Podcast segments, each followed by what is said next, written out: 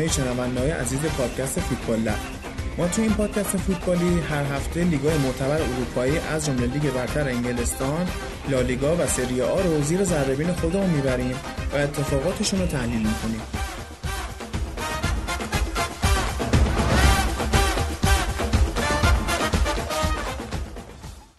خب بریم سراغ اپیزود دوم پادکستمون تو این قسمت اول هفته دوم لیگ برتر انگلیس رو بررسی می‌کنیم. بعدش میریم سراغ هفته اول سری آ ایتالیا. در آخر هم یه پرونده مفصل داریم در مورد لالیگا که نقل و انتقالاتش و هفته اول رقابتاش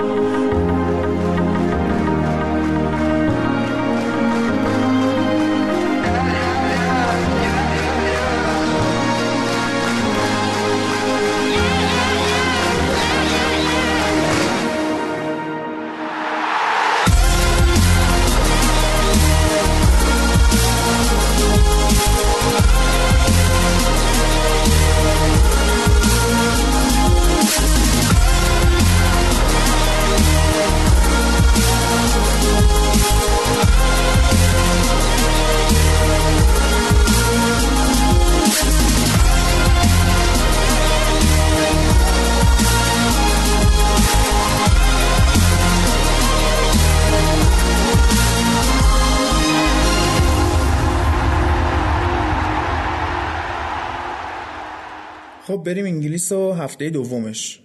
حسین تو هم دیدی دیگه. ریچارلیسون که یه گل زد سه گله شد. سادیو مانم یه گل زد اونم سه گله شد. سرخیا آگورو هم جلوی هادرسفیلد هتریک کرد اونم سه گله شد. سه تا بازیکن سه گله داریم که می‌تونن مدعی اصلی آقای گلی باشن. هادرسفیلد که خیلی وضعش خراب شد. نه تا گل خورده داره یه گل زده و بعد جور قهر جدول گیر کرده. خود آگورو هم که هتریک کرد قشنگ خط نشون کشید واسه مدعیای آقای گلی مثل صلاح و هریکین و لوکاکو. نکته دیگه هفته دوم باختن ولورهمپتون و فولام بود. این دوتا تیم تازه صعود کرده به لیگ. یه نکته دیگه هم بود که هریکین اولین گلش تو ماه آگوست رو زد. بعد از هلوش 1060 دقیقه بازی تو این ماه. و بالاخره اون طلسمش رو شکوند و به قولی شروع کرد این روند گلزنی شد تو بازی تاتنهام و فولام فولام یه خورده امیدوار کننده ظاهر شد. چند بار دروازه تاتنهام اومد تهدید کرد و تاتنهام تو خط دفاعی یه خورده بهش سخت گذشت. سسنیان هم که اپیزود قبلی بهش اشاره کردیم یه پاس گل خیلی خوب به میتروویچ داد. هوشمندی خودش نشون داد میتروویچ هم فرصت طلبی شد. و اینکه داره سسنیان کم کم ارزش خودش رو نشون میده اگه واقعا حالا اونجوری که گفتیم راه گرت بیل رو بخواد ادامه بده و بتونه وینگ راستم بازی کنه می‌تونه حتی گزینه خرید سال بعد منچستر تو وینگ راست بشه که از سال 2009 عملا تعطیله نداریم وینگ راست. خب بعد از این طلسمی که بالاخره هریکین شکست که تبدیل به یه مانع ذهنی شده بود براش نکات دیگه ای هم این بازی داشت که یکیش کاشته خیلی فوق‌العاده تریپیه بود که تو جام جهانی هم نشون داده بود همچین توانایی هایی رو داره. و یه نکته هم این که اینا تو ومبلی بازی داشتن. امسال مثل اینکه بیشتر قراره مهمون باشن اینجا و قرار نیستش که همون اواسط فصل که با لیورپول بازی دارن برن از اینجا و تا آخرای فصل احتمالا موندگارن. یه نکته من گفتم یه نکته تو گفتی. نکته که من گفتم بال راست منچستر بود. نکته که تو گفتی در مورد اون مانع ذهنی هریکین در مورد این تلسم و این داستانا اول دومی رو میگم. این قضیه تلسم و مانع ذهنی به نظر من واسه این که میگم سندروم فصل سوم مورینیو اینم به نظر من یه خرافه یا یه مانع ذهنیه فقط که به نظر من می‌تونست توی یونایتد اینو بین ببره و اجازه نده دیگه رسانه ها اینجوری در مورد فصل سوم صحبت کنن. هرچند که خیلی این فصل هم ضعیف شروع کرده مثل همون فصل سوم معروفش. حالا باید ببینیم چیکار می‌کنه. این هفته که با برایتون بازی کردن بعد یه باخت به قولی خیلی غافلگیرانه بود. برایتون اومد دو تا گل زد از ضعف خط دفاعی استفاده کرد. خیلی همه بد بازی کردن. از اریک بایی بگیر تا پوگبا. فقط یه دونه لوک شا خوب بود که این هفته دفاع کناری های لیگ انگلیس خیلی دارن خوب بازی می‌کنن. شاید یه پاس گل داد به لوکاکو. ولی بقیهشون همشون گند زدن و خب وقتی هم که تو لیگ انگلیس اینطوری از هم پاشیده و در هم بر هم بازی کنی مشخصه چه بلایی سرت میاد و برایتون هم میبرده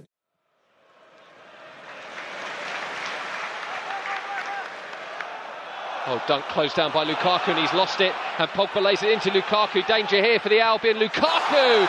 Oh, he fluffs his lines. A real let-off for the Albion, and in particular Lewis Dunk. Proper through the legs, I think. Bong down the line for March. Crossing chances there. Murray! Albion lead!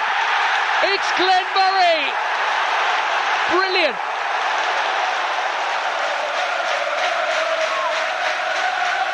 Gross with the corner, and it goes. Oh, it could be two. Maybe should have been. Comes back to Gross. Knockout. Oh, it is two! The Albion lead and are in dreamland here in the Amex. It's Shane Duffy.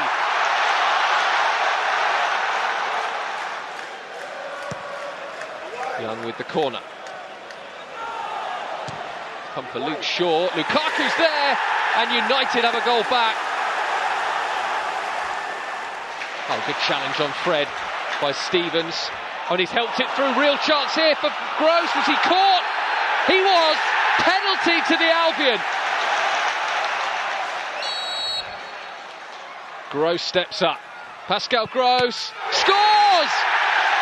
Oh, Albion's two-goal lead is restored.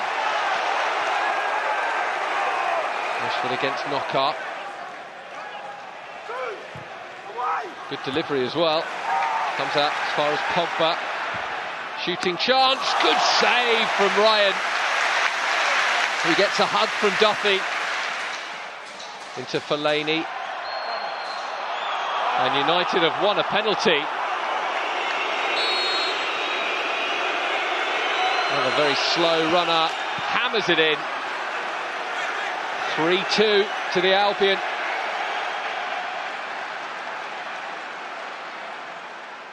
البته خب یه علتش من می‌تونم بگم مصدومیت ماتیش بود که فصل پیش خیلی بازیکن مهمی بود شاید حتی مهمترین بازیکن بود در کنار دخیا و لوکاکو این سه نفر بودن که تیمو رسوندن به رتبه دوم. بعد حالا تو تمرین قبل بازی هم که الکسیس سانچز مصدوم شد. اینا هم بی تاثیر نبود. این نکته ای که گفتی راجع به مانع ذهنی به نظرم دو تا تفاوت داره که اینجا مثالی که زدی رو صادق نمی‌دونم در مورد مورینیو. اونم اینه که یکی این که هری کین بهترین سالاش طبیعتا پیش روشه. ولی مورینیو فکر می‌کنم بهترین سالاش پشت سرش بوده. این حالا یه حدس شخصیه. و نکته دیگه این که میگی که رسانه ها میگن نه این خیلی هم چیز بیرونی نیست. اتفاقا از درون اومده به بیرون تبدیل شده. و اونم اینه که می‌بینیم مثلا روانشناسی از نظر روانشناسی تیمای مورینیو اون سطح از فشار و سیستم نمی‌دونم حالا مدیریت روانی که مورینیو داره رو تا یه جایی می‌تونن تحمل بکنن. مخصوصا الان هم که قبلا حالا خودش بیشتر سپر می‌شد الان بقیه رو سپر می‌کنه. سر همین الان بیشتر الان یه جورایی تاریخ انقضای اون داستان حتی کوتاهتر هم شده. باز من الان مخالفم باد. ببین میگی مثلا سالهای خوب مورینیو پشت سرشه. غیر از اینه که مربی هر سالی که میگذره با تجربه تر میشه و بهتر می‌دونه چیکار کنه. خب چیزی که تو میگی در مورد کسیه که از شغلش لذت ببره. مورینیویی که این روزا داریم می‌بینیم همه چیزی هست جز این. یعنی همون آقای اخموی فوتبال شده دیگه. والا اخمو خیلی خوبه براش باید یه چیز جدید پیدا کنیم. خب این باخت یه سری واکنش ها هم بخره برانگیخت. یه کسایی مثل گری نویل اومدن مثلا از مدیریت تیم انتقاد کردن گفتن آقا شما وقتی مورینیو رو میاری و باهاش هم تمدید می‌کنی می‌دونی سیستمش چیه و باید اون بازیکنایی که می‌خواد واسش بخری. و اگه ابزارش کامل باشه نتیجه ای که ازش می‌خوای و می‌گیره. ولی شما مورینیو رو آوردی تمدید کردی چی هم این فصل واسش نخریدی هرچی خواسته. خب طبیعیه این نتیجه ها سرت بیاد. ولی یه سریا بودن مثل مارتین کیون بود پل اینس بود از بازیکنهای قدیمی. اومدن خود مورینیو تاکتیکاش ایراد گرفتن. گفتن اصلا این به روح منچستر یونایتد نمی‌خوره و نباید شما اینجوری دفاعی بازی کنیم. ما به هجوم میشناختیم. بعد بازی هم که اد وودوارد بدون حضور مورینیو پاشد رفت تو رخکن و خیلی هم عصبانی بود و مثل اینکه حالا زمزمه های اخراج مورینیو از همین الان داره میاد نمی‌خوان به فصل بکشوننش. حالا اون بحث تمدید که گفتی به نظر من این یه اشتباه مدیریتی بود. طبق همون سابقه ای که مورینیو داره و سال سومی که الان هم صحبتشو کردیم به نظر من یه سال زود تمدید کردن. باید می‌دیدن ببینن باید سب می‌کردن تا ببینن که امسال چیکار می‌کنه. اون سال سومه اینجا هم وجود داره یا مال قبلی بوده. اونو باید ثبت می‌کردن که این اشتباه بوده. بعد نکته بعدی اینه که اگه خب تو تمدیدش کردی چرا واسش نمی‌خری؟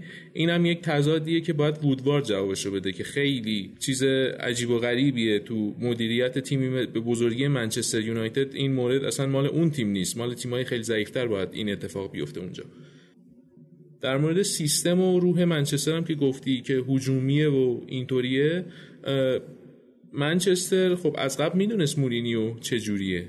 اینجوری نبود که اینجا بیاد یه هو چهرش رو عوض بکنه. از قبل همین سیستم بود. به نظرم خودشون اشتباه مربی رو انتخاب کردن. همونطور که تو مربی قبلی هم اشتباه کردن. حتی موقعی هم که درست رفتن نتونستن قدم بعدی رو براش بذارن. پلهای قبل خراب کردن. رفتن سراغ یه چیز متفاوت. مثلا مویس آوردن بعد رفتن فنخال آوردن. فنخال بازیکنهای خوبی از آکادمی آورده بود. اونجا داشت جواب می‌داد مثل کاری که تو بایرن بود با اینکه آخرش اخراج شد. ولی امثال مثلا شواینشتایگر و مولر و اینا رو از جا به جا گذاشت توی تیم. اینجا هم داشت مثلا با رشفورد و امثال مثلا فوسو منساه که الان شاید خب فقط منچستریا بشناسنش ولی خیلی بازیکن خوبیه. اینجور چیزا رو اینجور بازیکن‌ها رو داشت اونجا جا مینداخت با اینکه بد نتیجه می‌گرفت و غور می‌زد. ولی حداقل یه چیزی داشت میذاشت. ولی مورینیو رو که آوردن این اصلا با آکادمی و اینا بیگانه است. خیلی کمتر از چیزی که باید به اینا بها میده. معمولا هم مجبوره به اینا بازی میده. مثلا واران خیلی بازیکن خوبی بود توی رئال ولی مسئولیت راموس مجبور شد بازی بده.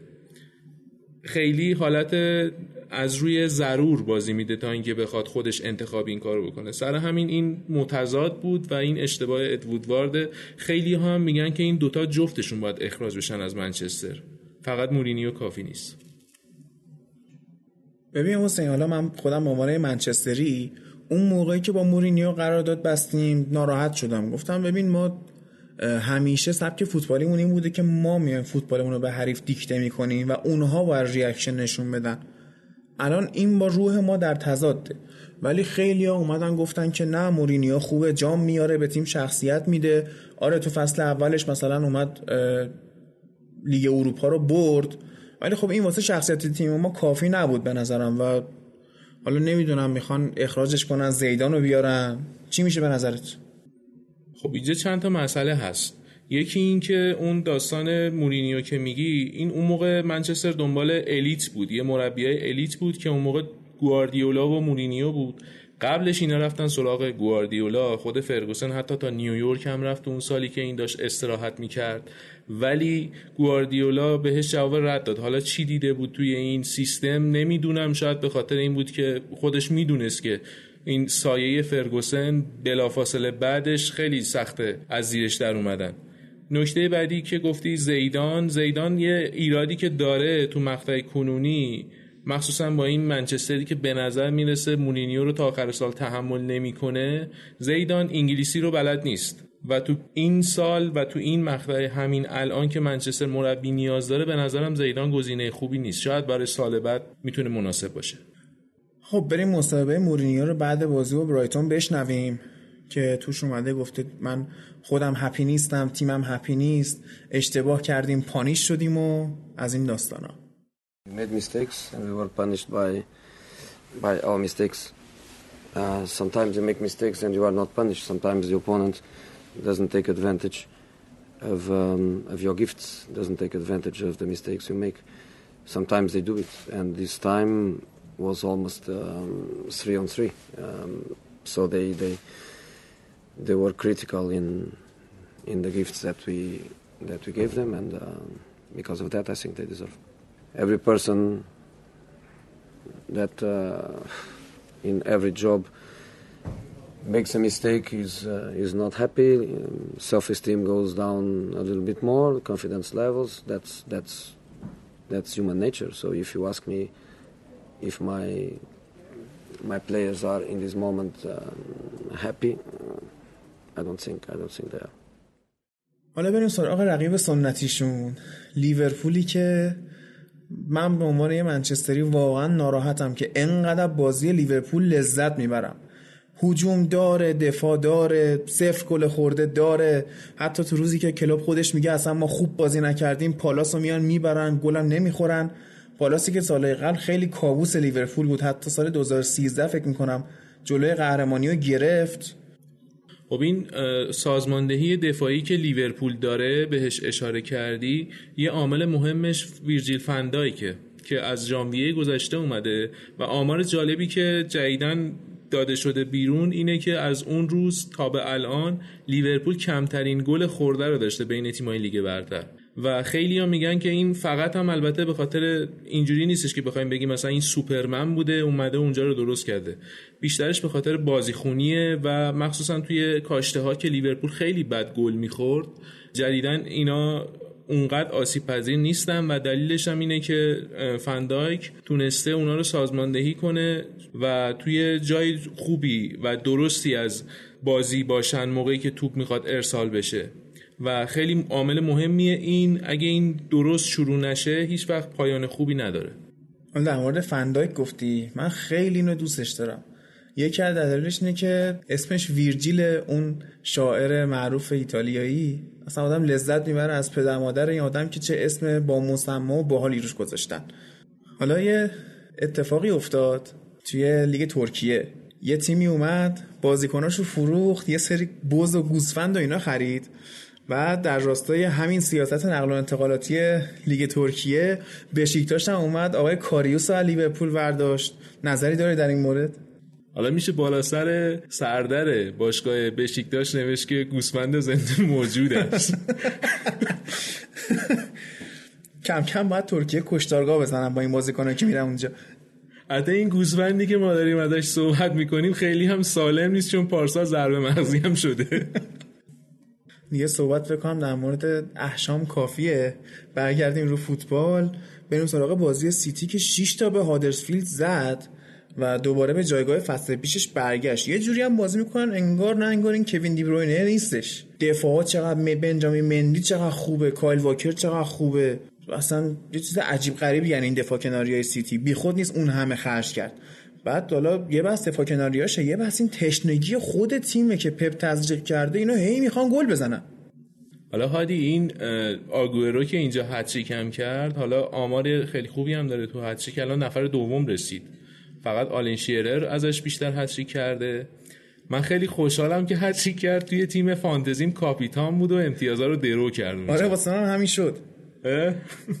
خوش به آره یه آماری هم هست توی صد بازی اولی که تو پرمیر لیگ انجام شده کوین دی بروین 41 پاس گل داده. اومد بالای اریک کانتونا که 39 پاس گل داده رتبه اول تعداد پاس گل تو صد بازی اول تو پرمیر لیگ شد. این اصلا عجیب غریبه این آمار. از اریک کانتونا زد بالا. حالا ببینیم خود کوین برگرده ادامه فصل رو چیکار می‌کنه و می‌تونن دوباره قهرمان شن یا نه. خب بریم شهر اون تاکسیا و اون فون بوسای قرمز و اتوبوس تو طبقه ها ورزشگاه استنفورد بریج آرسنال میاد جلوی ماوریتیو ساری we go. SW6 versus N7. Fifth against sixth in last season's currency, but in a wider sense, age-old rivals under brand new management.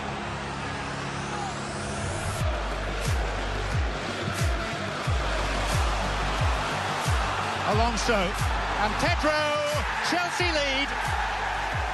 A goal constructed and finished by Spaniards. And the new Italian boss has the perfect start. As they can see ball, Bellerin. And tucked back for Aubameyang, who has missed from seven yards. To pursue. Pursue it he does. And Morata does ever so well. And gives a very timely hint of just what he's capable of. Just his second Premier League goal in his last 16 appearances. Shaka de Monreal. Now Iwobi and Mkhitaryan. Another head-scratching miss by Arsenal. Iwobi. Mkhitaryan, one back for Arsenal. And of the three extremely presentable chances they've carved out, they've scored the hardest one. Bellerin. Mkhitaryan and swept in for the equaliser. Alex Iwobi. Two in four minutes for Arsenal, who've come from nowhere to be level.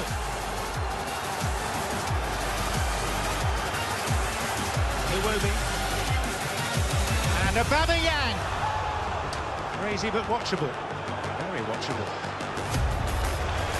That's Hazard. And Alonso!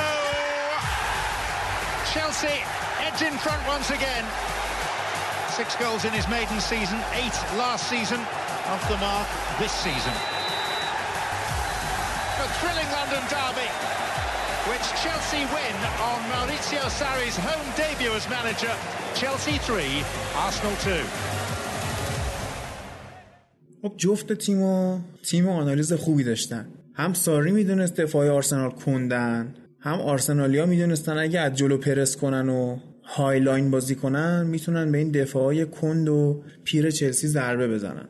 حالا ساری می‌دونست دفاع کندن رفت رو استراتژی long ball. توپای بلند میفرستاد از عقب با جورجینیو و اون جلو هم می‌گرفتن و گلش می‌کردن و مارکوس آلونسو چیکار کرد و در اون اول بازی دو تا گل زدن و ولی آرسنال تونست خیلی خوب به بازی برگرده. دو تا گل زدن. اگه بیشتر هم دقت می‌کردن بازم می‌زدن. یعنی اوبامیان خراب کرد میخیتاریان خراب کرد. قشنگ آرسنال برده بود بازی ها ولی نیمه دوم ساری اومد بازی و بست و ادن آزاردی هم که آماده نبود آوردش تو سی دقیقه آخر بازی. ولی خب آزارد نشون داد مصدومش هم واسه آرسنال مشکل ایجاد می‌کنه. بعدم که مارکوس آلونسو گل زد و چلسی برد و حالا اگه چیزی داری به عنوان یه آرسنالی میشنویم ازت. خب هادی این بازی یه چند تا نکته داشت. اونم این که این ما همیشه انتظار داشتیم که مثلا آرسنال بد باشه تو دفاع ولی اینکه انقدر توپو خراب بکنن یه خورده رو اعصاب. نکته دیگه این که این موراتا گلی که زد خیلی راحت بود. اعتماد به نفس موراتا پارسال داغون شد. امسال هم هنوز نتونسته خودش رو ریکاوری کنه از اون داستان. اشتباهی که مصطفی و سوکراتیس کردن این بود که بهش فضا دادن. تونست پا به توپ بشه یه خورده اعتماد به نفس پیدا بکنه تونست باز خودش فضا سازی بکنه. اگه بهش نزدیک می‌شدن و نمیذاشتن همچین اتفاقی بیفته هیچ وقت اون گلو موراتا با اون اعتماد به نفس نمی‌تونست بزنه. و یه نکته دیگه هم که این بازی داشت جورجینیو بود. وقتی پا به توپ می‌شد خیلی خوب بود. پاس می‌داد توپ پخش می‌کرد پاسای اون long ball ا میفرستاد تو حمله و خیلی هم مثلا مفید واقع شد. ولی موقعی که توپ نداشت بازی بدون توپش افتضاح بود. تحت پرس خیلی اذیتش می‌کردن اصلا جریان بازی محوش می‌کردن. بعد چلسی هم نشون داد که بعد از اینکه نوانیا ماتیچو از دست داد نتونسته هنوز اون جایگزین مناسب رو پیدا کنه. ماتیش هم که استاد بازی بدون توپه.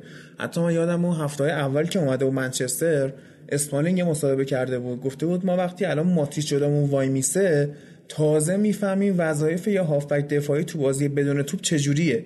تا حالا ندیده بودیم همچین سیستمی.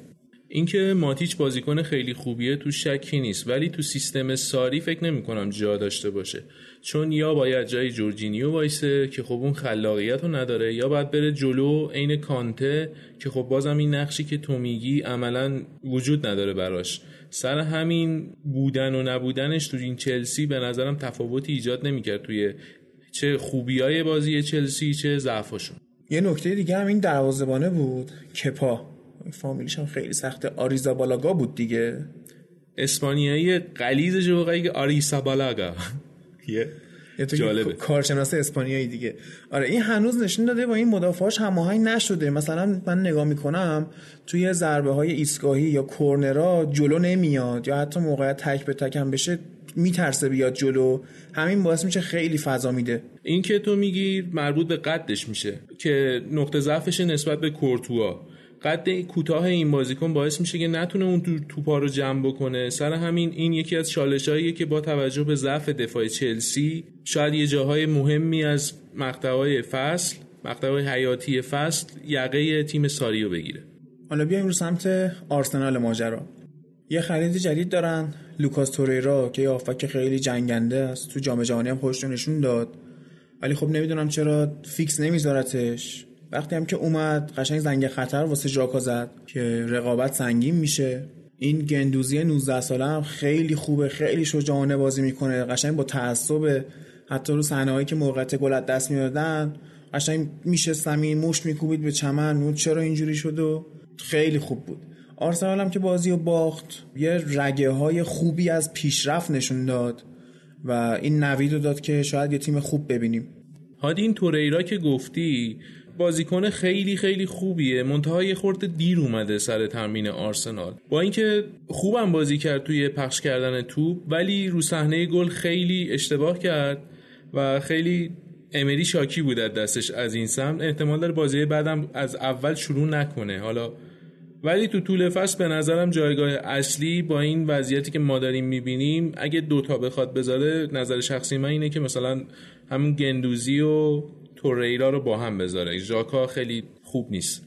نکته آخری هم که دوست دارم بگم این قرعه بعدیه که به آرسنال خورده تو دو هفته اول. خیلی بازی سختی خورد به امری. این انتقادایی که ازش شد خب یه مقدارش به خاطر این قرعه سختش هم بود. حالا چجوری است داستان؟ آره خب بازی های آرسنال تو اول فصل قرعه اصلا خوب نبوده. خیلی بازی سختی بوده. آرسنال همیشه توی استنفورد بریج به مشکل میخورده. بازی اولشون هم که خب با سیتی بود که اصلا توی دنیای دیگن با همه اینا شاید همه انتظار داشتن حداقل یه مساوی از این دوتا بازی بگیره. این دوتا باختی هم که آورد توی 26 سال گذشته که عملا لیگ شروع شده با این فرمت جدید بدترین نتیجه آرسنال بوده. خیلی خوب. اینم از لیگ انگلیس و بریم سراغ ایتالیا.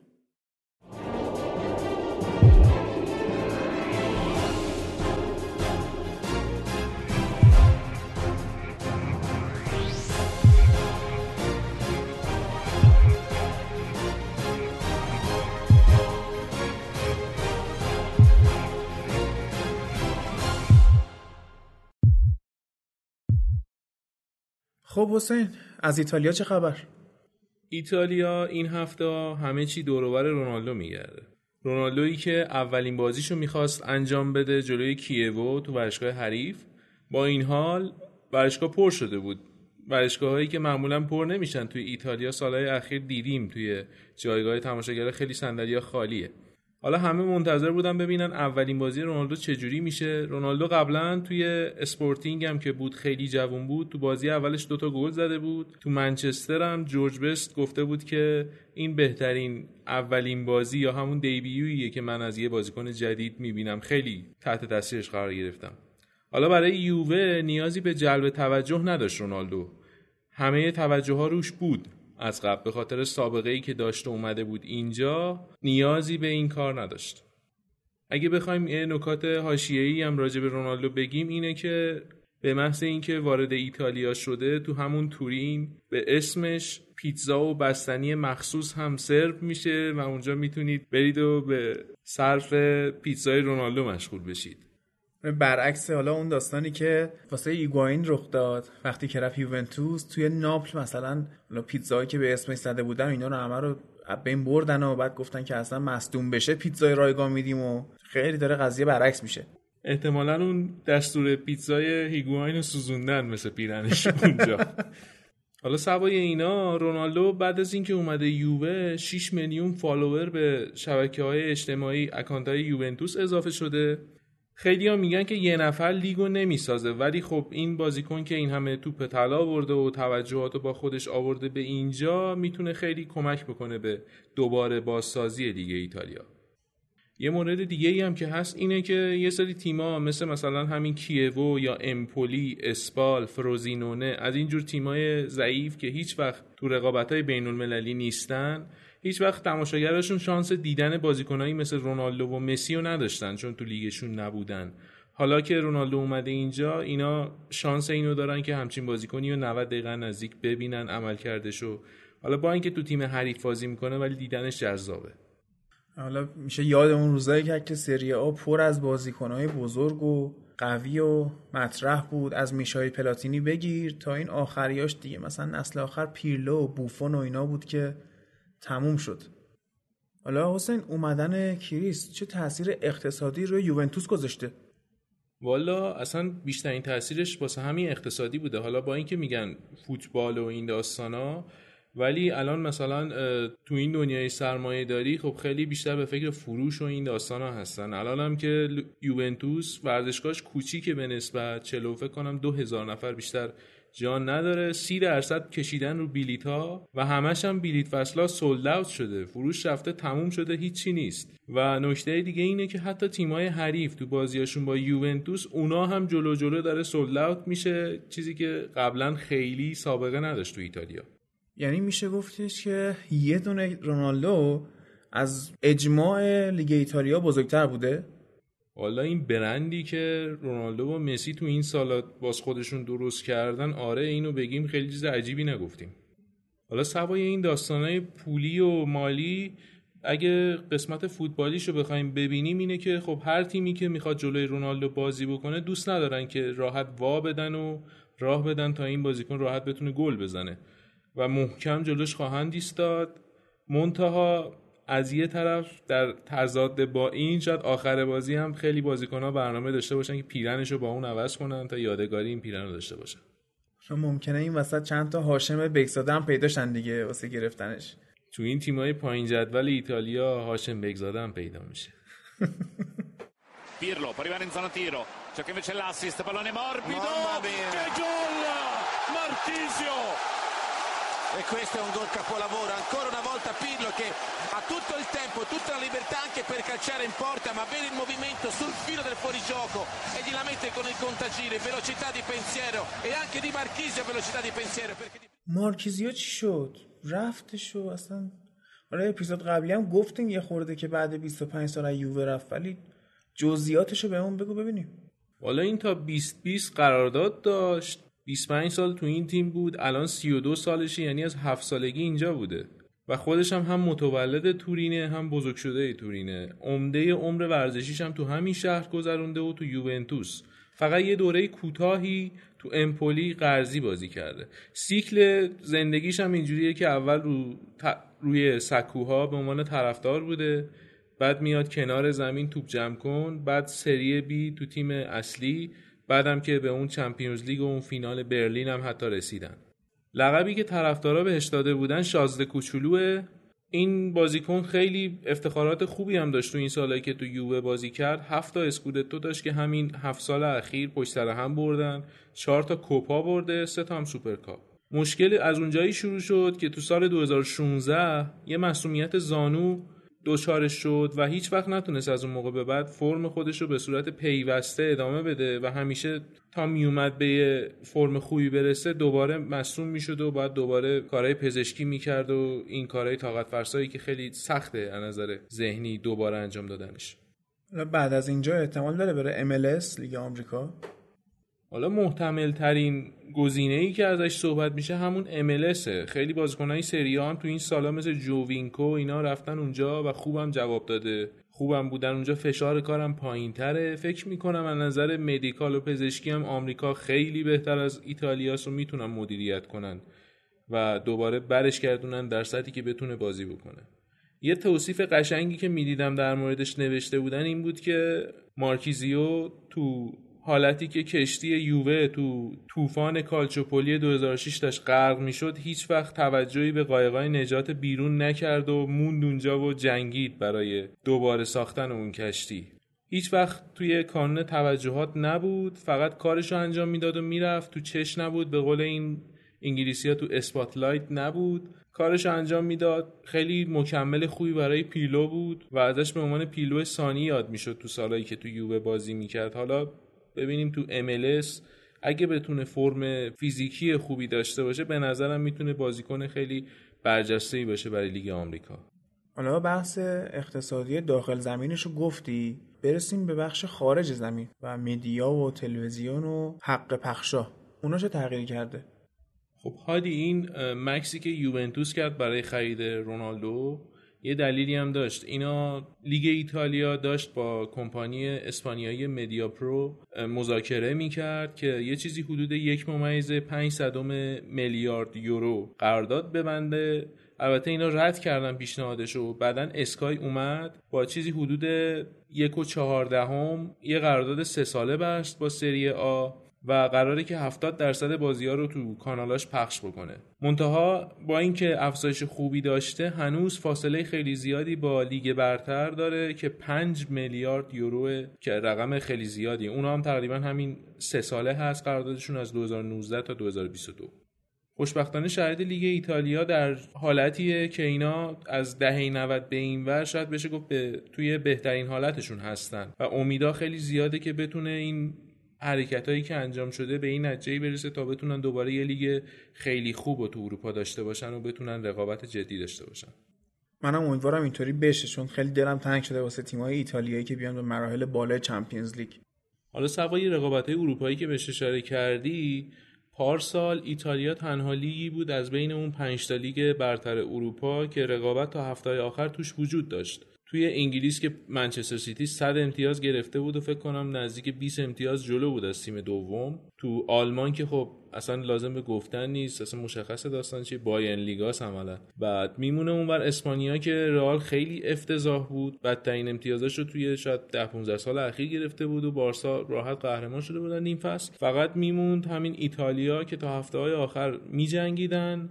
حتی پاریس سن هم باید بگیم که اونم خب حیات خلوتش شده فرانسه و همه جامعه داخلی رو درو کنه نه فقط لیگ.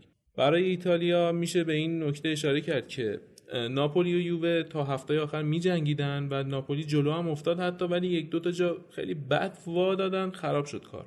عین فیلم های مارول شده بود پارسال. آخرش رو همه می‌دونستن منتها یه ذره جذابترش کردن توی اپیزود جدید. جا تشيلو ميبولي تشيلو ميبولي راه ثلاثة الجراندي جراندي الكبير كبير تشيلو ميبولي ضرب ثلاثة من دفاعات نابولي والهداف يبقى هداف والهداف عملة نادرة وصعبة بالكرة الكبير كبير يا الجراندي كرة في غاية الروعة تخلص من ثلاثة راوغ ثلاثة ضرب ثلاثة شباك النابولي. برافو مولتو برافو لهذا الكبير للجراندي جوكاتوري للهداف الرائع. جونسيني لورينزو لورينزو! والتعادل! هو هو هو هو التعادل!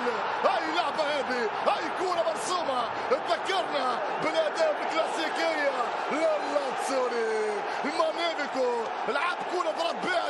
لاتسيو وتحرك ممتاز من كيخون ولمسة حاضرة الإحساس بالمكان من البولامبي الهداف هذه المرة الهدف يحتسب هذه المرة الهدف يسجل يدون باسم البولامبي كرة عند إيساي إيساي إيساي كرة خطيرة. هيا هيا هيا هيا والله هي والله هي وضعها في ساكة في المرمى المانيفيكو بعد الراية أنت أكثر من راية يا لورينسو الهدف الثاني لفريق نابولي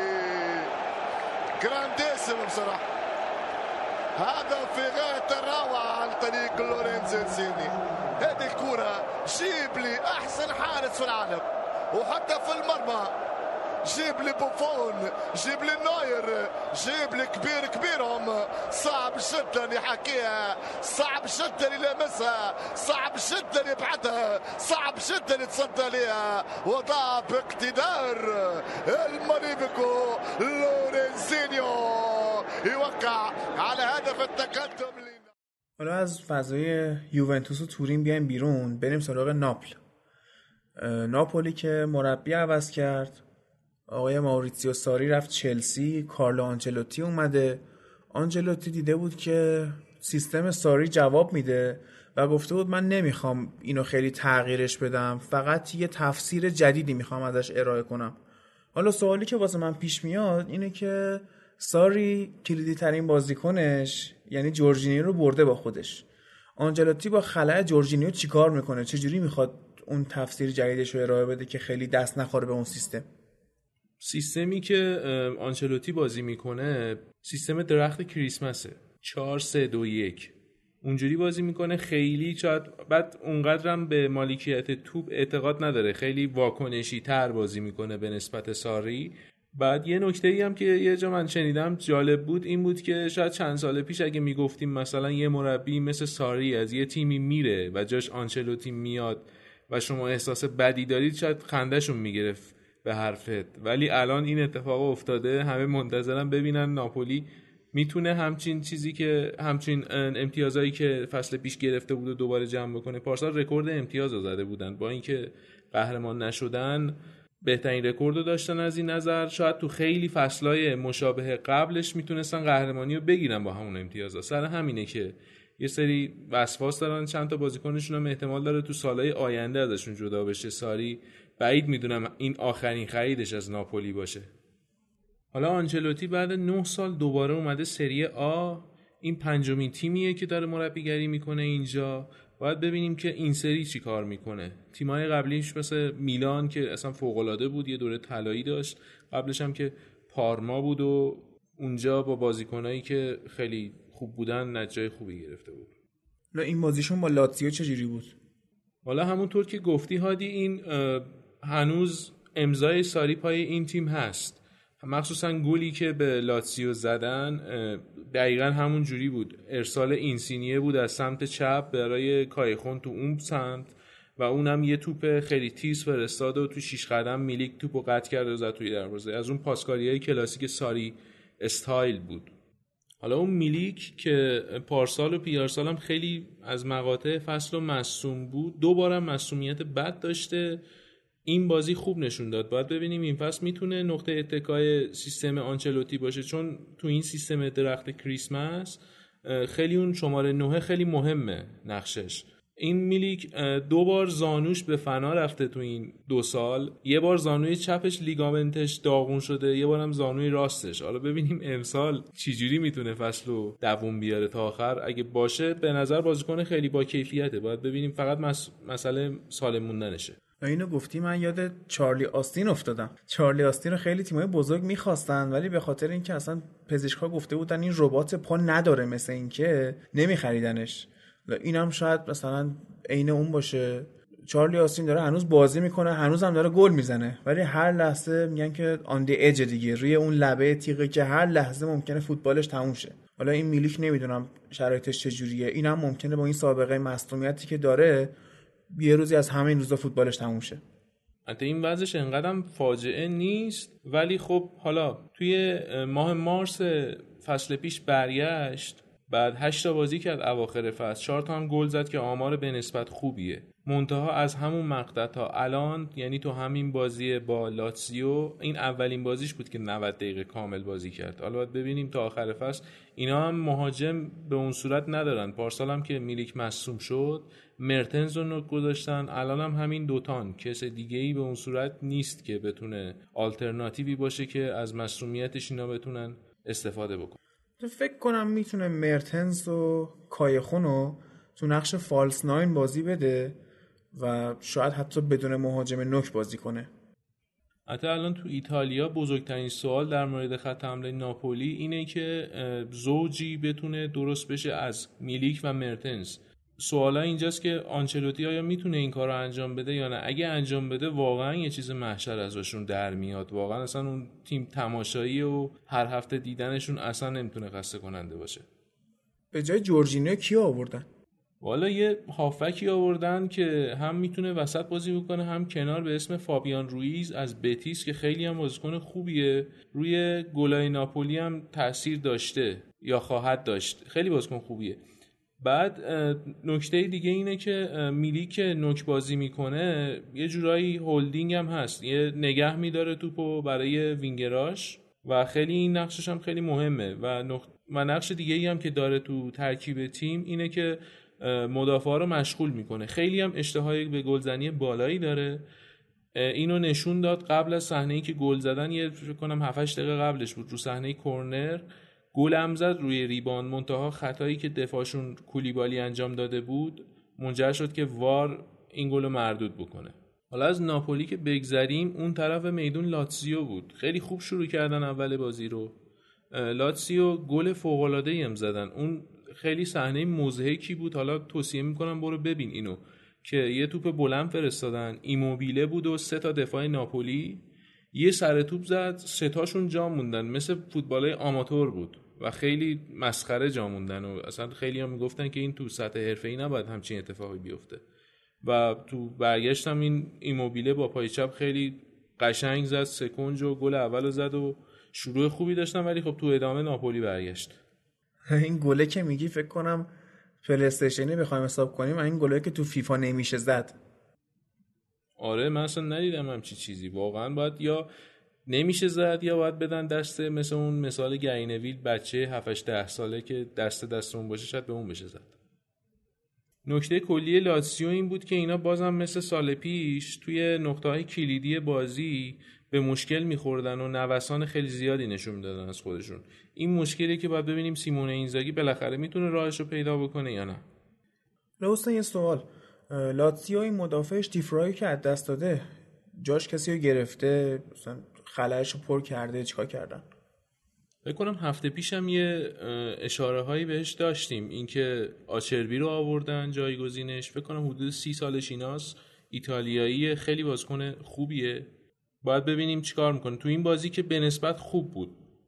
حالا از همینجا بریم روی اینتر. اینتری که تو هفته اول جلوی ساسولو که گربه سیاهش بوده تو این سالهایی که صعود کردن به سری آ بازم باخت. حالا تو این باخت مثل همیشه بازم از براردی گل خوردن. یه صحنه ای بود که پنالتی هم شد. نکته ای که خود اسپالتی بهش اشاره کرده اینه که ترکیب جدیدش با اینکه خیلی خوبه مثل یه دوچرخه جدید میمونه که باید یاد گرفتن سواریش رو شروع کنه و انجام بده. حالا این وسط یه تیتر کنایه آمیزی هم گادستا دلو اسپورت داشت که نوشته بود اینتر این بازی پنچر بود.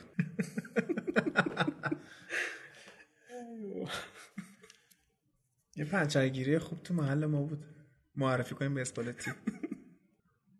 حالا از بحث پنچری و پنچرگیری و اینا که بگذریم اینتر چند تا بازیکنش نبود به خاطر جام جهانی مثل ورسالیکو که خب تازه از جام جهانی برگشته تو تیم ملی کرواسی بود. پرشیش هم همینطور. بعد بازیکنهای جدیدی هم که داشتن مثل دالبرت تو کناره ها خوب نبود و این اینتر رو از نظر هجومی خوابونده بود.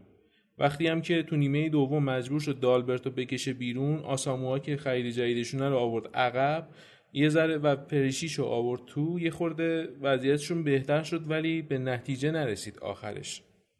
حالا همین نکته باعث شده بود که لوتارو مارتینز خرید جدیدشون که برای نه کاذب خریدنش که ایکاردی رو support بکنه ایزوله شده بود و وقتی هم که توپ می‌خواست یعنی می‌خواست که بهش توپ برسه مجبور بود بیاد خیلی کنار رو باز بشه که خب بازم دور می‌شد از ایکاردی. سر همین خط اینتر خوابیده بود تو این بازی.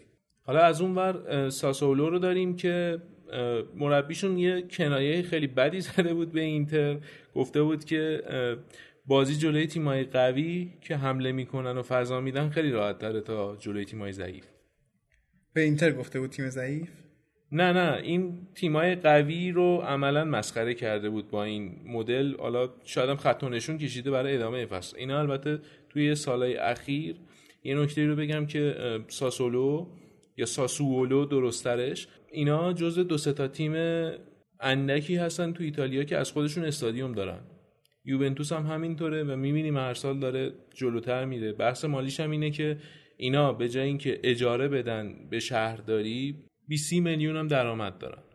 خب حسین مرسی. خیلی اطلاعات خوبی در مورد ایتالیا دادی. من شاید خیلیاشو نمی‌دونستم. این می‌دونیم من خوره انگلیس هم دیگه. بخش ایتالیا اون تموم شد. خواهیم بریم سراغ لیگ اسپانیا و یه سر به نقل و انتقالاتش بزنیم بعدم بازی های هفته اولش ببینیم چی شد.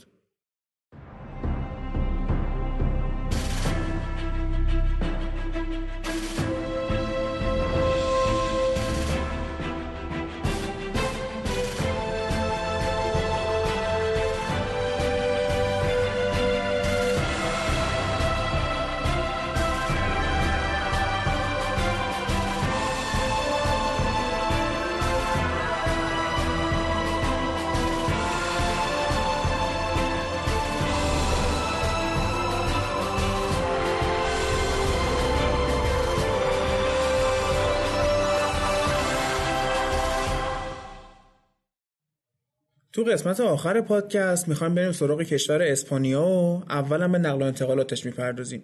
اولین تیمی که می‌خوایم بررسی کنیم رئال مادریده. حسین هم که کارشناس اسپانیا مونه برو که رفتیم. خب حالی تابستون این فصل برای رئال تابستون خیلی پر رفت آمدی بود خیلی هدلاین زیادی داشت و خیلی شلوغ بود. اول از همه با رفتن زیدان شروع شد. گفته می‌شد اختلاف زیدان با مدیریت تیم باعث شده بود که خودش بیاد و استعفا بده و بره. عاملایی که پشت این داستان بود یکیش بازیکنایی بود که می‌خواست بخره و آماده سازی تیم. حالا جزئیاتی از آماده سازی تیم نمی‌دونم ولی در مورد بازیکنایی که می‌خواست مثلا مثل لمار یا مانه رو می‌خواست برای wing بگیره ولی خب می‌دونیم که پرز دنبال اسمای بزرگه. معمولا هم تو wing الان ستاره های بازی ستاره هایی بازی می‌کنن که بهترین بازیکنای اون تیمن. این پرس هم چند ساله که منتظر نیماره و امیدوار بود که امسال یوفا بیاد برای پاریس سن یه حکم بد ببره تا اونا رو جریمه بکنه سر فرپلی مالی تا اینا بتونه اینا بتونن که یکی از ستاره اونا رو بخرن مخصوصا نیمار رو حالا یا امباپه رو. گفته می‌شد حتی 300 میلیون یورو هم حاضر بود پرز برای این انتقال خرج بکنه. سر داستان زیدان چند تا گزینه داشت رئال که هر کدوم خواست یه جورایی ردش کردن. اولیش پوچتینو بود که همین چند وقت قبلش اومده بود و تمدید کرده بود با اون دنیل لوی. حدود فکر کنم 5 سال تا 20 23 تمدید کرده بود و اون اصلا نمی‌شد از اونجا آورد.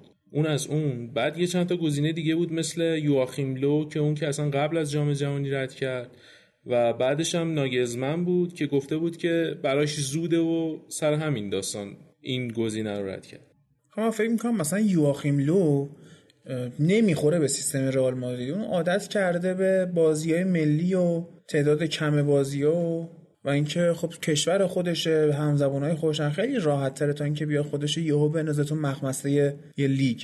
مثلا خود مورینیو میگفتش که من دوست دارم مثلا مربی تیم ملی شم ولی الان نه. یه موقعی دوست دارم مربی تیمای ملی بشم که دیگه حوصله هر هفته لیگو نداشته باشم خسته شده باشم. ولی خب لو همین الان تو این مرحله هستش. و فکر نمی کنم اصلا بعد از تیم ملی آلمان سراغ باشگاهی بره. حالا من خودم هم از لو خیلی خوشم نمیاد. گزینه نامطمئنیه چون تا حالا ندیدمش توی یه تیم باشگاهی. ولی در مورد مورینیو که گفتی به نظرم الان تو همین مرحله است. خیلی وقت به این مرحله رسیده. حالا خودش فعلا نفهمیده اینو. حالا از اون بگذریم. حالا بعد از این همه گزینه که دست رد زدن به سینه رئال یه گزینه ای اومد مربی شد که اصلا تو گزینه نبود. لوپتگی مربی اسپانیا اینا دیدن بهترین گزینه ممکن الان همینه. دیدن که تو اسپانیا خوب کار کرده این دو سال باخت نداشت تو بازی رسمی. بعد با تیمای جوانان اسپانیا خوب کار کرده بود و خود بازیکنای رئالی تو تیم ملی اسپانیا هم اینو به تیم مدیریتی رئال پیشنهاد داده بودن که این مربی خوبیه. بازم من فکر می‌کنم ریسک کردن. یعنی ممکنه مربی که از تیم ملی اومده سخت بتونه تو باشگاه جا بیفته. حداقل یه نیم فصل جا داره که هی آزمون و خطا کنه ترکیب عوض کنه به ترکیب برسه. مخصوصا که الان رونالدو هم رفته. بار روانی رفتن رونالدو رو تیم اون تاثیر کاریزماتیکی که داشت روی نتیجه گرفتن ها اونم بین رفته ستاره بزرگی در اون حد دیگه ندارن. یه دونه بیل هست که اونم ممکنه سایه رونالدو اذیتش کنه. یعنی به نظرم رئال مادرید خیلی فصل سختی در انتظارشه. حالا سخت بودن این فصل که مشخصه ولی حالا سوای اون داستانه که گفتی اونا رو بهش می‌رسیم. بذار این داستان اومدن لوپدگی رو جمعش بکنم. فعلا این گفته می‌شد که حدود پنج دقیقه قبل از اینکه این اعلام رسمی بشه این رئیس فدراسیون اسپانیا اینو فهمیده. سر همین خیلی شاکی شد و با خون به جوش اومده از مسکو سریع پرواز گرفت رفت سن پترزبورگ تا یه کنفرانس خبری بذاره. و طبیعی بود همچون کنفرانسی خبر خوبی ازش بیرون نمیاد. و اومد و اخراج کرد و هیرو رو گذاشت و بعد شد اون چه شد که تو جام جهانی رو دیدیم که اسپانیا خراب شد. تیمش با اون تصمیم.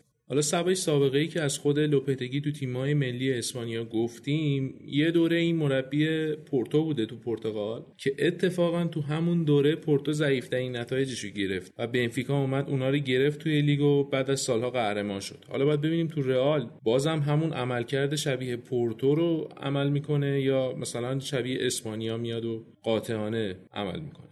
مورد بعدی جدایی رونالدو بود که بهش اشاره کردی. اونم یه جورایی با مدیریت تیم درگیر بود. یه چیزی شبیه گزینه زیدان. گفته می‌شد که پارسال پرز به رونالدو قول داده بود که قراردادش رو دوباره تمدید می‌کنه. قرار بود که یک سال فقط به این قرارداد اضافه بشه و عمده نقش مهم این قرارداد جدید افزایش دستمزد رونالدو بود که اتفاق نیفت توجیه پرز هم این بود که رونالدو دیگه پیر شده و خیلی مثل قبل گل نمی‌زنه. شاهد این ماجرا هم می‌تونه آمارش تو نیم فصل اول پارسال باشه که تو همون مقطع توی لالیگا فکر کنم دو تا یا سه تا گل بیشتر نزده بود. ولی خب تو چمپیونز لیگ همون فرم همیشگیشو داشت. البته تو نیم فصل دوم این فرمش خیلی بهتر شد توی لیگ و تونست حتی از سوارز هم بیشتر گل بزنه. ولی خب همه می‌دونیم که رونالدو دیگه سالهای خوبش روبروش نیستن و پشترش قرار داره. یه مورد دیگه ای که بود این بود که این برمیگشت به شخصیت خاص رونالدو. همون مقطعای نیم فصل پارسال گفته می‌شد که پرز تو مصاحبه ای گفته بود که با 100 میلیون هم حاضر رونالدو رو بفروشه. و رونالدو بهش برخورده بود که تو این بازار چرا به من تگ همچین همچین تگ پایینی رو زدن که با 100 میلیون منو می‌تونه بفروشه می‌خواد بفروشه. پرز قبلش گفته بود که اگر اندازه وزن رونالدو هم طلا بدن نمیفروشه. البته خب خیلی هم زیاد نمی‌شد اندازه وزن رونالدو طلا. ولی کلا موضعش تغییر کرد. از اون نمیفروشم رسید به تگ زدن. من فکر می‌کنم که یه مقداری حتی بیمهری هم شد چون کریستاش کارشون رو در می آورد به حال. با اینکه اون داینامیک سابقه نداشت ولی اون گلزنیاش و جنگندگیش و روحیه‌ای که به تیم تزریق می‌کرد حداقل توی چمپیونز لیگ به کارشون میومد فکر می‌کنم حتی اگه بشه به هوش خیلی بالای زیدان هم ربط داد شاید بشه گفت نیم فصل اول رونالدو رو سعی کرد تو بازی محوش کنه کمتر کار کنه که کمتر گل بزنه کمتر فشار روش باشه. واسه نیم فصل دومی که بازی ها مهمترن آماده تر باشه. من اینطوری فکر می‌کنم شاید زیدان این شکلی فکر کرده باشه شاید من دارم اشتباه می‌کنم. ولی این باونس بکی که رونالدو می‌کنه توی بین دو تا نیم فصل و یهو تو نیم فصل دوم اوج می‌گیره گل زدهشو گفتی از سوارز تعدادش می‌بره بالاتر. تو چمپیونز لیگ انقدر گل می‌زنه و تو فینال اروپا هم اونجوری تاثیر گذاره. پس رونالدو شاید تو نیم فصل اول افت نکرده بود شاید رفته بود تو سایه. حالا یه چند تا نکته تو کنکوری هست تو حرفات. یکی اینکه همون زمان که پرز اون حرفو در مورد وزن رونالدو و طلا زد رفتن حساب کردن. یه چیزی حدود فکر کنم 20 25 میلیون یورو بیشتر نمی‌شد. پس همچین جمله با ارزشی هم نیست این. حداقل تو فوتبال امروز. شاید مثلا 40 سال پیش این جمله به درد می‌خورد. گفتنش. بعد نکته دیگه این که در مورد فرم رونالدو رونالدو آمارهای خیلی خیلی بدی داشت پارسال. فقط استراحت و این داستانا نبود. اصلا آماراش فاجعه بود. مثلا می‌دید چهل پنجاه تا شوت زده هیچ کدوم گل نشده. یه آماره خیلی بدی بود که اصلا مال رونالدو نیست این آمار. مال یه بازیکنای معمولی بود که تو لیگ سالی 5 تا گل می‌زنن. حتی اون نیم فصل اولش بود. ولی تو همین حال تو Champions League یه رکوردی زد به عنوان اینکه تو همه بازی ها پشت سر هم گل زد تا بازی از بازی اول شروع کردین و تا بازی اول یک چهارم نهایی هم اینو ادامه داد. فقط توی بازی های باقی موندهش که همون بازی برگشت یک چهارم و نیمه نهایی ها و فینال بود گل نزد که با همون هم آقای گل شد. تاثیرش داشت ولی گل نزد دیگه.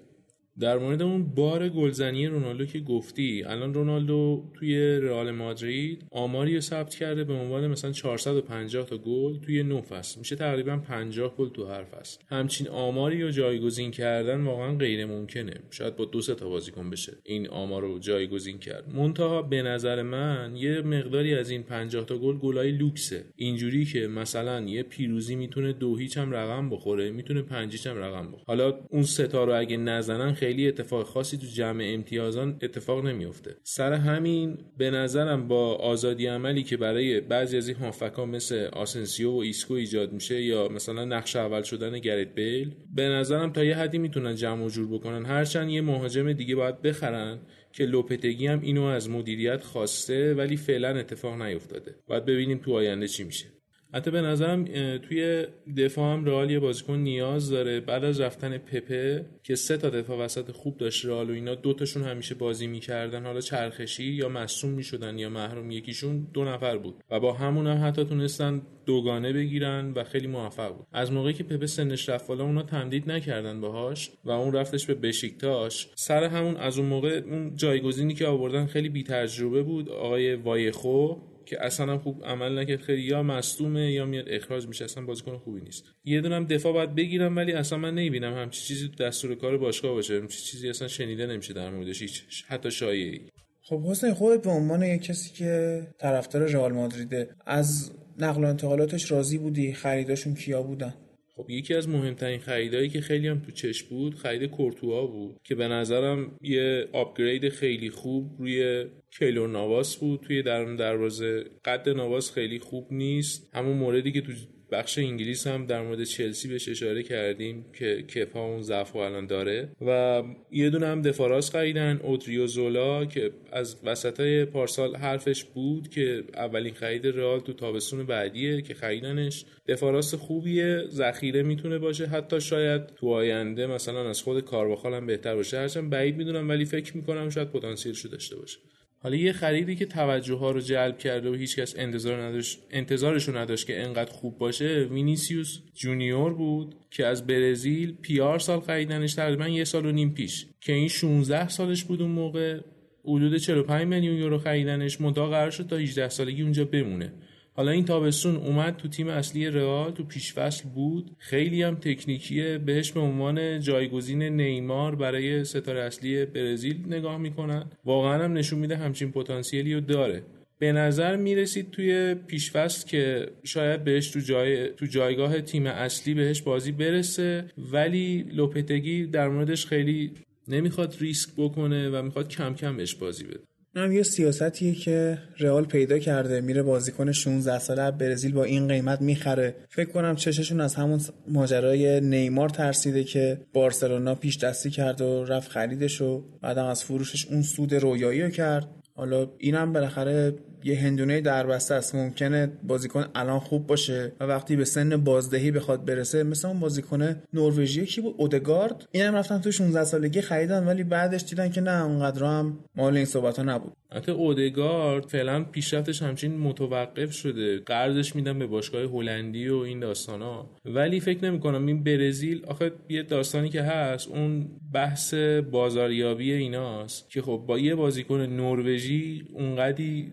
بازاریابی نداره که مثلا یه بازیکن آرژانتینی یا برزیلی داره. حتی اگه بد باشن هم یه توجهاتی رو جلب می‌کنن در بدترین حالت این داستان. حتی اون 16 ساله ای که گفتی این الان توی سن خودش گرونترین بازیکن جهان شد با این مبلغ. خیلی چیز قابل توجهیه. اوکی این از رئال مادرید. حالا برسیم به تیم دیگه شهر مادرید که این روزا خیلی خوب شده و ورزشگاه جدیدشون هم که گرفتن اصلا تیمشون زیر رو شده. یکم از اتلتیکو بگو برام خب حالی اتلتیکو خیلی بی سر و صدا مثل همیشه تیم خودش رو قوی کرده و نکته قابل توجه این تیم این بود که چند تا بازیکن کلیدیشون مثل اوبلاک مثل گودین یا حتی گریزمن پیشنهاد تیمای خوب رو رد کردن. اولش حرف از این بود که مثلا گریزمن با 100 میلیون یورو که بند جداییش بود به بارسا بره که اومد و بعد از کلی کش و توی مستند فکر کنم سی دقیقه یه ساعته آخر آخرش اومد گفت که من میمونم. با کلی داستان. بعد بازیکنهای دیگه ای که اشاره کردم بهشون مثلا اوبلاک یکی از گزینه‌های چلسی بود که رد کرد و موند. و گودین هم که اون روزای آخر گزینه منچستر بود و به اونجا نگفت و موند توی اتلتیکو. حالا سوای همه اینا فقط همینا رو نگه نداشتن بلکه لمار هم خریدن. چند تا پست دیگهشون هم تقویت کردن که حالا به مرور بهشون اشاره می‌کنم. خب اونا پارسال کاستا رو به تیمشون برگردوندن. با اینکه محروم بودن خریدنش تا نیم فصل تمرین کرد اونجا و نیم فصل به اونا اضافه شد. حتی ویتولو هم همین شرایط رو داشت. خریدن حتی اونو قرضی دادم. فکر کنم تو لاس پالماس بازی می‌کرد. یه نیم فصل مشکل اصلی که به نظر من اتلتیکو داره دفاع کناریاش هستن که تو این سیستم بازسازی تیم ترمیم نشده اونجا. حتی دفاع چپشون لوکاس هرناندز که تو جام جهانی هم فیکس بود اون می‌تونه جای فیلیپ لویز بازی کنه ولی دفاع راستشون با فروش ورسالیکو به نظرم اونجا رو خالی کردن و خوانفرانی که پا به سن گذاشته خیلی به درد نمی‌خوره تو طول فصل روش حساب کردن فایده ای نداره. یه تغییری که امسال اتفاق افتاد تو اتلتیکو بعد از سالها بالاخره گابی از این تیم رفت رفت به اسد قطر رو به ژاوی پیوست. جایگزین گابی یه بازیکن آوردن به اسم رودری از ویارال که گفته میشه خیلی بازیکن خوبیه تو سبک بوسکتسه و آینده فوتبال اسپانیا تو اون پسته. با قیمت خیلی خوبی هم آوردن. فکر کنم یه سی حدود 20 میلیون یورو اینا بود. خب همینا بود یا خریدای دیگه هم داشتن؟ خریدای دیگهشون بیشتر تقویت نیمکت بود. یه جلسون مارتینز پرتغالی بود که به عنوان بازیکن آزاد اومد که اونم یه داستان مفصلی داره. پارسال اسپورتینگ لیسبون هواداراش آخرای فصل شاکی شدن از دست تیم. یک دوتا باخت خیلی بد آورده بودن. بعد حمله کرده بودن به تمرین تیم فکر کنم. بعد مثل اینکه یه قانونی وجود داره که بازیکنها می‌تونن تو اینجور موارد فسخ بکنن یه طرفه برن. چند تا بازیکن این تیم هم آزاد رفتن. البته الان درگیری دادگاهی وجود داره. حالا نمی‌دونم اون دادگاه اگه مثلا به ضرر بازیکن حکم بده چقدر باشگاه باید بده؟ حالا از اون بگذریم. این بازیکن وینگر خیلی خوبیه تکنیکی هست. تو طول فصل احتمالا به کمکشون بیاد. اول فصل فعلا فیکس نیست. بازیکن دیگه کالینیش بود که از میلان آوردن. البته میلانیا خیلی از این مورد خوشحالن چون خیلی توپ خراب می‌کرد و سوژه اینا بود و حتی فوشخورش ملس بود تو این تیم. بعد آدان رو آوردن که ذخیره کاسیاس بود. الان ذخیره اوبلاکه یه میلیون یورو بیشتر خرجش نکردن. بازیکن خوبیه برای ذخیره. حالا این آنتونیو آدان که گفتی من دوباره رفتم تو قدیما و زمانی که مورینیو مربی رئال مادرید بود به جای کاسیاس آدان رو فیکس میذاشت. چقدر لج کاسیاس در اومده بود طرفدار رو هو می‌کردن. مثلا شروع افول مورینیو رو من از جایگزین کردن آدان به جای کاسیاس می‌بینم. از اون موقع شروع کرد لج کردن با این و اون و کنار گذاشتن ستاره های بزرگ از تیم و, و رسیدن به این point ی که هر جایی میره شروع می‌کنه فوش خوردن بعد این مدت و تبدیل شده به همون آقای اخموی فوتبال جهان. دیگه آقای خاص نیست. حالا اون آدان که گفتی اون بازی که فیکسش کرده بود با مالاگا بود. من یادم رئال نمی‌دونم 20 سال بود 30 سال بود به مالاگا نباخته بود. اون شب چهار تا خوردن به مالاگا فکر کنم 4 2 یا 4 3 شد بازی. 4 2 بود فکر کنم. باختن به اون تیم. حالا بگذریم از اینا. یه خرید دیگه اتلتیکو هم بگم و این تیمم ببندیم پروندهشو. سانتیاگو آریاس بود که از یکی از بهترین دفاعی لیگ هلند بود. خیلی در موردش صحبت میشه. از آیندهوون به این تیم پیوست و طبیعتا تو دراز مدت گزینه خیلی خوبیه برای دفاع وسط اتلتیکو. و در آخر بریم سراغ نقل و انتقالات بارسلونا و این تابستون شلوغ و عجیب غریبی که داشتن. خب بارسا تو سالهای اخیر قدرت بلامنازه رقابت های داخلی اسپانیا بوده. خیلی سالات دابل کرده جام اسپی هم که خوراکشونه همیشه تقریبا می‌برن. داستان بارسا از تابستون پارسال شروع شد که نیمار رو از دست دادن توی خرید قافلگیر کننده از طرف پاریس انجرمن اینا 200 میلیون پوند تقریبا اینو فروختن که بند جداییش بود. تازه هم تمدید کرده بودن. انتظار نشدن همچین رقمی پرداخت بشه. بعد با همین پول خیلی سراسیمه و عصبی رفتن تو بازار و اولین بازیکنی که به فکرشون رسید و خریدن که عثمان دمبله بود. حالا بازیکن خوبیه با این داستانش کاری ندارم ولی انقدر دیر هم دیر خریدنش همین که مشکل مسئولیت داشت. پارسال عملا تاثیر روی تیم بارسلون نداشت. ولی با اینها 150 میلیون یورو تقریبا براش دادن. حالا با بندهای اضافی. بعدش توی ژانویه رفتن سراغ کوتینیو که البته اون موقع نیازی بهش نداشتن چون نمی‌تونست تو اروپا بازی کنه. منتها چون به عنوان جایگزین اینیستا بهش نگاه می‌کردن دیدن که شاید تو تابستون دوباره بخوان برن سراغش یه خورده مشتریا زیاد بشه سر همون همون موقع رفتن و خریدنش تا خیالشون از این بابت راحت باشه اونم فکر کنم یه سی حدود 130 میلیون یورو بابتش دادن. البته با خرید کوتینیو یه جورایی قهرمانی اروپا رو دو دستی تحویل مادرید دادن چون قدرت لیورپول تو خط میانی خیلی یهو ضعیف کردن. حتی اینو من قبول ندارم چون اینا خیلی خوب بودن. بعد اینکه رفتن جلوتر تقریبا اون نبود کوتینیو احساس نشد. مخصوصا با اون قدرت خط حملهشون. و اینکه بعدنم کیتا اضافه شد. حتی پارسال خریده بودن. می‌خواستن نیم پول بدن بیارنش که لایپزیگ نداشت که هفته پیشم گفتیم. حالا با همه اینا من به نظرم نه. کوتینیو باعث قهرمان نشدن لیورپول نبود رفتنش. چرا دیگه؟ چون چمبرلین رو از دست دادن قبل فینال و عملا پست دهشون خالی شده بود. البته چمبرلین بیشتر هافک کناری بازی می‌کنه. حالا مرکزی بود ولی بیشتر مایل به کنار بود. فکر نمی کنم حالا قدرت کوتینیو هم نداشت اون ترکیب. حالا نمی‌دونم. بیشتر به خاطر مسئولیت صلاح بود که لیورپول نتونست تو فینال خوب کار کنه. وگرنه اگه حتی اگه کوتینیو هم تو فینال بود احتمال زیادی بود که بازم رال ببره. با اون وضعیت. بخوایم اما و رو بگیم اگر کمک داور ویدیویی بود بازی اتفاقای دیگه میافتاد. همون راموس اول بازی اخراج می‌شد و اون اتفاقات رقم نمی‌خورد. سر صحنه صلاح؟ آره. نه اون کارت زرد داشت نهایتا. اون اخراج نداشت. اما مخالفم بات حالا. یه صحنه خطایی بود که متوقف کرد خطایی. بدون توپ زده بازی کنه اون شکلی دستشو گرفته پیچون انداخته پایین. این مصداق حرکت غیر ورزشی خطا محسوب نمیشه. نه نه, نه. ببین تو داری نتیجه رو به عملکرد رب میدی. این نتیجه مصوم شدن صلاح بود که خب خیلی روش صحبت شد. ولی خود ما باید به کار راموس کارت بدیم نه به نتیجه. کار خیلی موقع ها بوده که مثلا یه بازیکن رو زدن ولی خطا خیلی معمولی بوده کارت زرد مستحق بوده گرفته. ولی مثلا اون طرف داستان مثلا دیگه فوتبالش تموم شده. لزوما به خاطر اینکه فوتبال کسی تموم شده اینور مستحق قر- قرمز گرفتن نیست. حالا. آره می‌دونم ولی کار راموس فن کشتی بود تقریبا.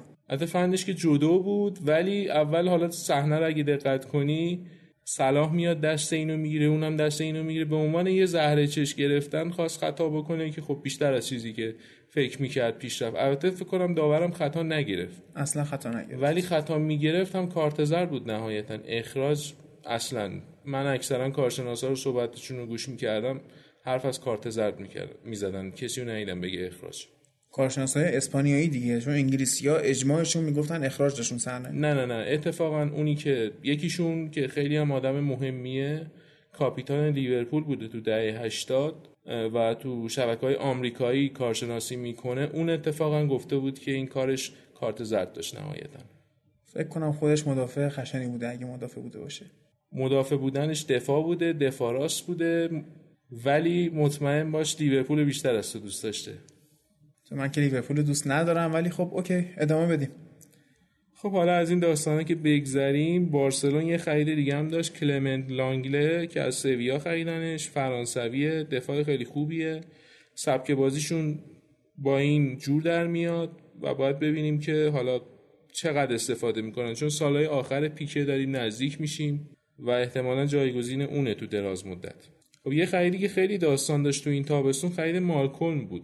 که اینو هایجکش کردن توی اون ساعتهای آخری که داشت می‌رفت که بلیت هواپیماشو تحویل بده و سوار هواپیما بشه تا به روم بره هایجکش کردن و با پیشنهاد خودشون اونو به سمت بارسلون بردن. این خرید بیشتر به خاطر همون داستانیه که گفتم. اون دمبله‌ای که زیاد مصدوم میشه نخواستن ریسک بکنن و یه فصل رو روی اون ببندن. سر همین یه بازیکن گرفتن که اگه اون نباشه براش جایگزین داشته باشن و کل فصلشون به فنا نره حالا بحث بارسلوناست. بارسلونا هم که بدون اسم مسی اصلا نمیشه اسمش رو آورد. مسی هم حالا این فصل جالب میشه. ما عادت نداریم بدون رونالدو ببینیمش اون رقابت تنگاتنگی که با هم دارن. حالا این فصل چه اتفاقی واسه مسی میفته؟ تغییر نقشی واسه اون یا واسه بقیه بازیکنان اصلی بارسا اتفاق میفته؟ امسال یه اتفاق مهمی که افتاد رفتن اینیستا بود. گفتیم تو حرفا که کوتینیو عملا برای جایگزینی اون خریده شده. ولی خب می‌دونیم که یه بازیکن نمی‌تونه اون نقش اینیستا رو بیاد و کامل ایفا بکنه. یه خورده این بازی سازیه باید پخش بشه. این اون داستانی که تو رونالدو گفتیم تو رئال. یه چند نفر لازمه تا اون یه نفر رو پر بکنه حداقل توی کوتاه مدت. با رفتن اینیستا قدرت اه، بازیسازی هافک بارسا کم میشه. سر همین و با توجه به اینکه مسی دیگه مسی سابق نیست سرعتش مثل قبل نیست یه خورده پستش عقبتر میاد برعکس رونالدو که هی پستش داره میره جلوتر مسی میاد عقبتر و عملا جای اینیستا رو یه جورایی بازیسازیشو می‌خواد پر بکنه. پس یعنی امسال دیگه توقع اون گلزنی های زیاد رو از مسی نداشته باشیم دیگه. البته تو بازی های بزرگ شاید آره حرف درست باشه. تو بازی کوچیک بیشتر می‌تونه بیاد جلو ولی بازی بزرگ بیشتر باید بیاد عقبتر. و فکر می‌کنم آماره عجیب غریبی ازش امسال تو پاس گل ببینیم. بیشتر. شاید یه آمارایی که خاک خورده و هیچی از تا حالا درس نزده بهشون رو جابجا بکنه و ببینیم آمارا چی بوده قبلا. خب از این داستانا که بگذریم خریدای دیگه هم بارسا داشت. یکیش ویدال بود که برای جنگندگی خریدنش. اینا یه بازیکنی که به عنوان بازیکن که کارای کثیف تو زمین رو انجام بده نداشتن. و حتی تو موقع هایی که دعوا میشه اون وسط. یکی بیاد اون وسط قلدری بکنه بقیه بتونن پشتش وایسن. این یه نفر سینه سپر کنه به عنوان نفر اول. همچی چیزی نداشت بارسلونا. بعد از اومدنش هم یه سری از بازیکنهای بارسا مصاحبه کردن و ابراز خوشحالی کردن از اومدن همچین بازیکنی به تیمشون. برای کارهای کثیف توی زمین من فکر کنم بوسکتس کافی بود. ولی این که میگه بازیکن قلدر نداشتن آره بعد از کارلس پویال فکر می‌کنم نداشتن همچین چیزی رو. حتی در مورد بوسکتس که میگی بوسکتس بیشتر انفعالی حرکتاش. ویدال active این کارو می‌کنه. بوسکتس معمولا تو موقعی که تحت فشارن و اینا یه dive و نمایش و اینا بازی می‌کنه. حالا امیدوارم بارسا خیلی شاکی نشن و چیزیه که هست. یه مورد جالب دیگه ای که بود این استاد پاولینیو بود که اومد و رفت. کسی هم خبردار نشد چی شد اصلا. این از چین اومد چهل میلیون یورو خریدنش یه سی هم تو همون مایه ها دوباره فروختنش. اوایل پارسال که تو تیم اومده بود خیلی سوژه بود کم کم جا افتاد اصلا همه بیخیال شدن از سوژه کردن اینو ولی آخرای سال بازم بیخیال بود و باز دوباره رفت چین. تو جام جهانی هم یه عملکرد غیر درخشانی از خودش نشون داد. کلا بازیکن باثباتی نیست. یه مورد جالبی هم که داره توی تاتنهام خیلی بد بود. و به عنوان بدترین خرید تاریخ تاتنهام ازش یاد می‌کنن.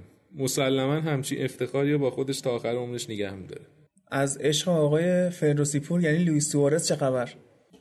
والا سوارز برخلاف چیزی که توی بین طرفدارا جا افتاده توی یک سال و خورده ای اخیر خیلی فرم خوبی نداشته. حتی پارسال خوب بود ولی همون اوایل فصل یه مسئولیت گریبانش رو گرفت بعد دیگه نتونست اون فرم سابقش رو پیدا بکنه و از اون موقع داره تقلا می‌کنه. جوری که رونالدوی که نیم فصل اول همون چند وقت پیش اشاره کردیم توی بخش قبلی در مورد رئال رونالدوی که دو سه تا گل تو نیم فصل اول زده بود اومد از, از سوارز زد بالا. یه همچی چیزی نشون میده که سوارز کجاست. خب این از نقل و انتقالات اسپانیا. حالا بریم برسیم به بازی دو تا سوپرکاپ داریم. یه دونش به اسپانیا ربط داره یه دونش به اسپانیا ربط نداره یعنی سوپرکاپ اروپا که دو تیم اسپانیایی بازیش کردن. اول در مورد سوپرکاپ خود اسپانیا برامون صحبت کن. خب هادی چیزی که در مورد سوپرکاپ اسپانیا میشه گفت اولا برخلاف کشورهایی مثل ایران کشور خودمون این بازی انجام میشه. نکته بعدی اینه که مثل انگلیس این بازی غیر رسمی نیست و خیلی شدید و خیلی جدیه. قبلا قرار بود که این بازی یعنی اینجوری برگزار می‌شد که رفت و برگشتی بود و امسال هم قرار بود اونجوری برگزار بشه. حالا بعد از کش و قوسایی که بود به تک بازی تبدیل شد و موکول شد به یعنی فرستاده شد به یک کشور دیگه تو مراکش که نزدیک اسپانیا هم هستش اونجا انجام شد. یه اتفاقی که تو این بازی افتاد استفاده از وار بود همون سیستم کمک داور ویدیویی برای اولین بار تو فوتبال اسپانیا بود این اولین بازی رسمی بود. که توش یه گلم به نفع سویا قبول شد یعنی گله قرار بود آفساید بشه که داور ردش کرد و قبولش کرد. حتی بارسا با تلاش مسی بازی رو تونست برگردونه. یه پاس خیلی خوبم داد که در مورد همون سوارز که گفتیم خیلی سوارز بعد استفاده کرد. یعنی استفاده نکرد ازش نابودش کرد. یه سوژه ای که تو فضای فارسی شبکه اجتماعی خیلی سوژه شده بود این بود که یه جمله قلابی نسبت داده بودن به اسم آقای جک ویستمنر. خب؟ که گفته بود که حالا این خبرنگار خیالی گفته بود که قسم همین پاسه که به سوارز گفتم گفته بود که قسم می‌خورم این پاسه یه آدم نداده. حالا همین قسمت و کاربرای فارسی زبان برداشته بودن با سوژه های روز سیاسی و اجتماعی ایران تبدیلش کرده بودن و این جمله رو مسخره کرده بودن. پیشنهاد می‌کنم تو توییتر این کلمه جک ویستمنر رو سرچ کنید. سویجه های خیلی خیلی خنده داری خواهید دید و اصلا کلا من خودم رفتم نیم ساعت داشتم این چی میخندم برای من که خیلی جذابیت نداره اسپانیا ولی اوکی منم میرم ببینم چه خبره. نه قبول کن. این این این اصلا رفتی به اسپانیا نداره. این فراتر از فوتباله این سوژه. حالا از شوخی که بگذریم این بازی بعد از اون خرابکاری سوارز بازم بارسلونا فشار آورد که آخر سر مسی روی کاشته که به تیر دروازه زد برگشتش رو پیکه تونست به گل تبدیل بکنه. نیمه اول همین جوری رفتن نیم یعنی رفتن به رخکن یکی یک تو نیمه دوم بارسا خیلی فشار آورد. یه گل خیلی زیبا. دمبله از پشت محوطه حال نمی‌دونم دیدی یا نه ولی اگه ندیدی حتما ببین. با پای راست زد و زیرتاق و اصلا به لرزه در آورد و ترکون گل. دمبله آخرش چپ پا یا راست پا حالا خودش هم نمی‌دونه ولی فکر کنم راست پاه با این شوته که زد فکر کنم راست پاه دیگه خودش هم به این نتیجه می‌رسه. حالا بعد از گل بارسلون تحت فشار قرار گرفت. خیلی هم خوب نبودن. خط یه ذره از انتظارات کمتر ظاهر شد. ترشتگن دقایق آخر یه پنالتی داد. تقریبا گل خالی بود. بازیکن اونا رو زد و داور پنالتی گرفت. ولی پنالتی رو انقدر بد زدین بنیدری که پارسال منچستر رو حذف کرده بود. نشد دیگه نشد. بارسلونا قهرمان شد. می‌دونم منچستری از این داغ دل تازه شد با بنیدر چیزی داری بگو. نه گفتن نداره. این مسائل گفته نشه بهتره. حالا سوای این سوپر جام یه جامی هم بود به اسم خوانگمپر که دوستانه است بارسلونا همیشه اوایل فصل انجامش میده. اونجا یه اتفاقی که افتاد مسی که امسال حالا با رفتن اینیستا کاپیتان این تیم شده با هوادارا یه جورایی به قول یارو گفتنی تجدید بیعت کرد. گفتش که ما امسال می‌خوایم بجنگیم با اینکه تو داخلی خوب بودیم می‌خوایم اون جام خوشگل چمپیونز لیگ رو دوباره بیاریم به اینجا به نیوکمپ. حالا باید دید که ببینیم بارسلونا امسال با این خریدایی که داشته این ترکیبش به اصطلاح اونوریا کلیک می‌کنه به اون جایگاه می‌رسن یا نه؟ من بعید می‌دونم به شخصه.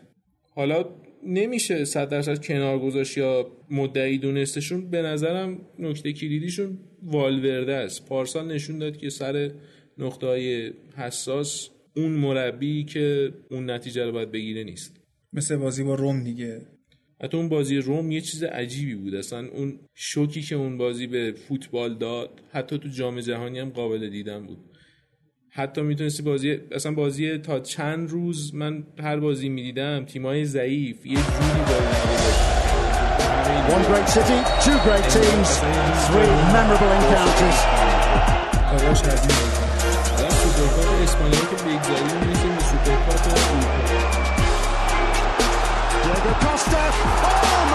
magnificent! What a start for Atletico, and what a goal by Diego Costa! Not even 60 seconds on the clock. Good possession, but nothing to show for those yet for the European champions. It's a tripped across, and they do have an equalising goal now. Karim Benzema makes it 1-1.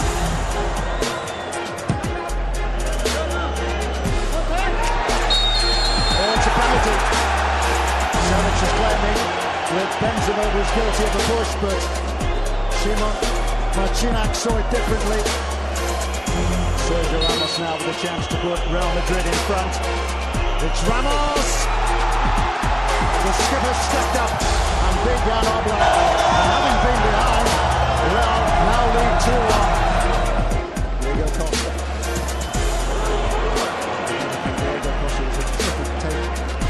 Chest initially. Van determination by Van! Diego Costa! 2-2 and 2 for Diego Costa. There's Bale, Marcelo alongside. Marcelo! We've reached full time. We're heading towards extra time. Caught in possession. Thomas Partey. Brilliantly done. Oh, what a goal that is. A sensational thump by Saul. A slip by Varane. Pounced upon by Thomas Partey. And drilled into the top corner beyond the reach of Kalen Allen. Diego Costa. Thomas Partey alongside. They've got another one. It's Koke this time. It's surely now for Real Madrid. It's game over. It is Atletico Madrid who complete what for them is a hat-trick of wins in the Super Cup. 2010, 2012, and now 2018.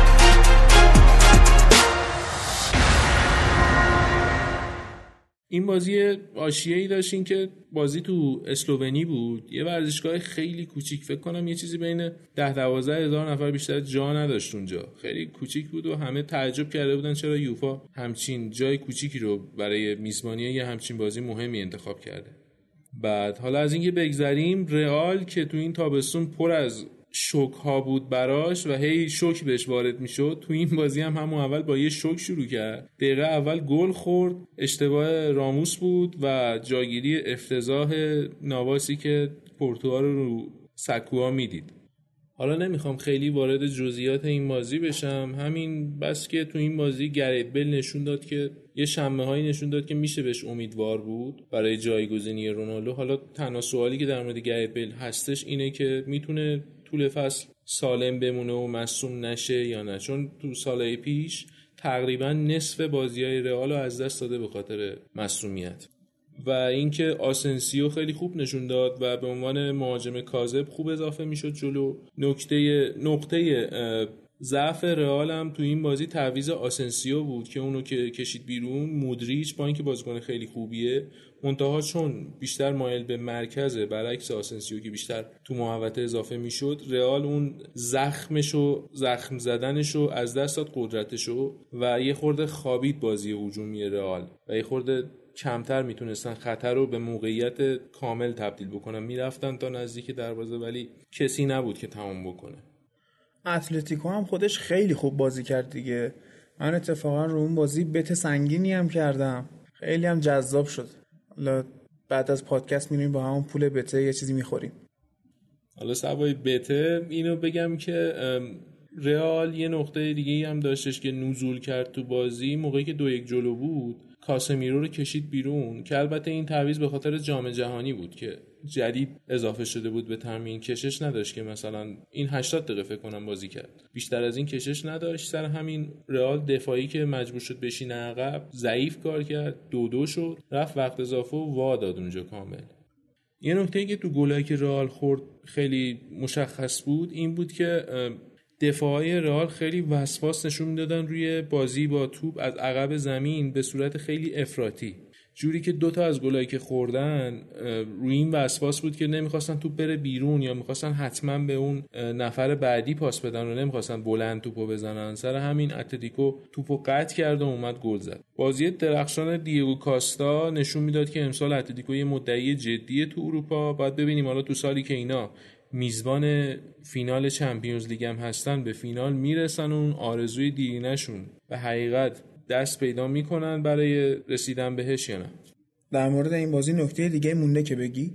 آره یه دو تا نکته کوچیک هست که بگیم و سریع از چیم ازش اونم این بود که رئال بعد از 18 سال بالاخره یه فینال اروپایی یا بین المللی رو باخت و این یه رکورد خب بد بود برای لوپتگی تو شروع کار. یه نکته دیگه هم این بود که اولین مربی بود که نمی‌دونم فکر کنم بعد از 40 50 سال که اولین بازی رسمی که مربیگری می‌کرد 4 تا گل اون نکته ای که گفتی در مورد اینکه فینال اروپا تو ورزشگاه اتلتیکو می‌خوان قهرمان بشن امسال من به عنوان یه انگلیسی فن امیدوارم نیفته این اتفاق هیچ وقت و اسپانیایی ها کلا به جای نرسن.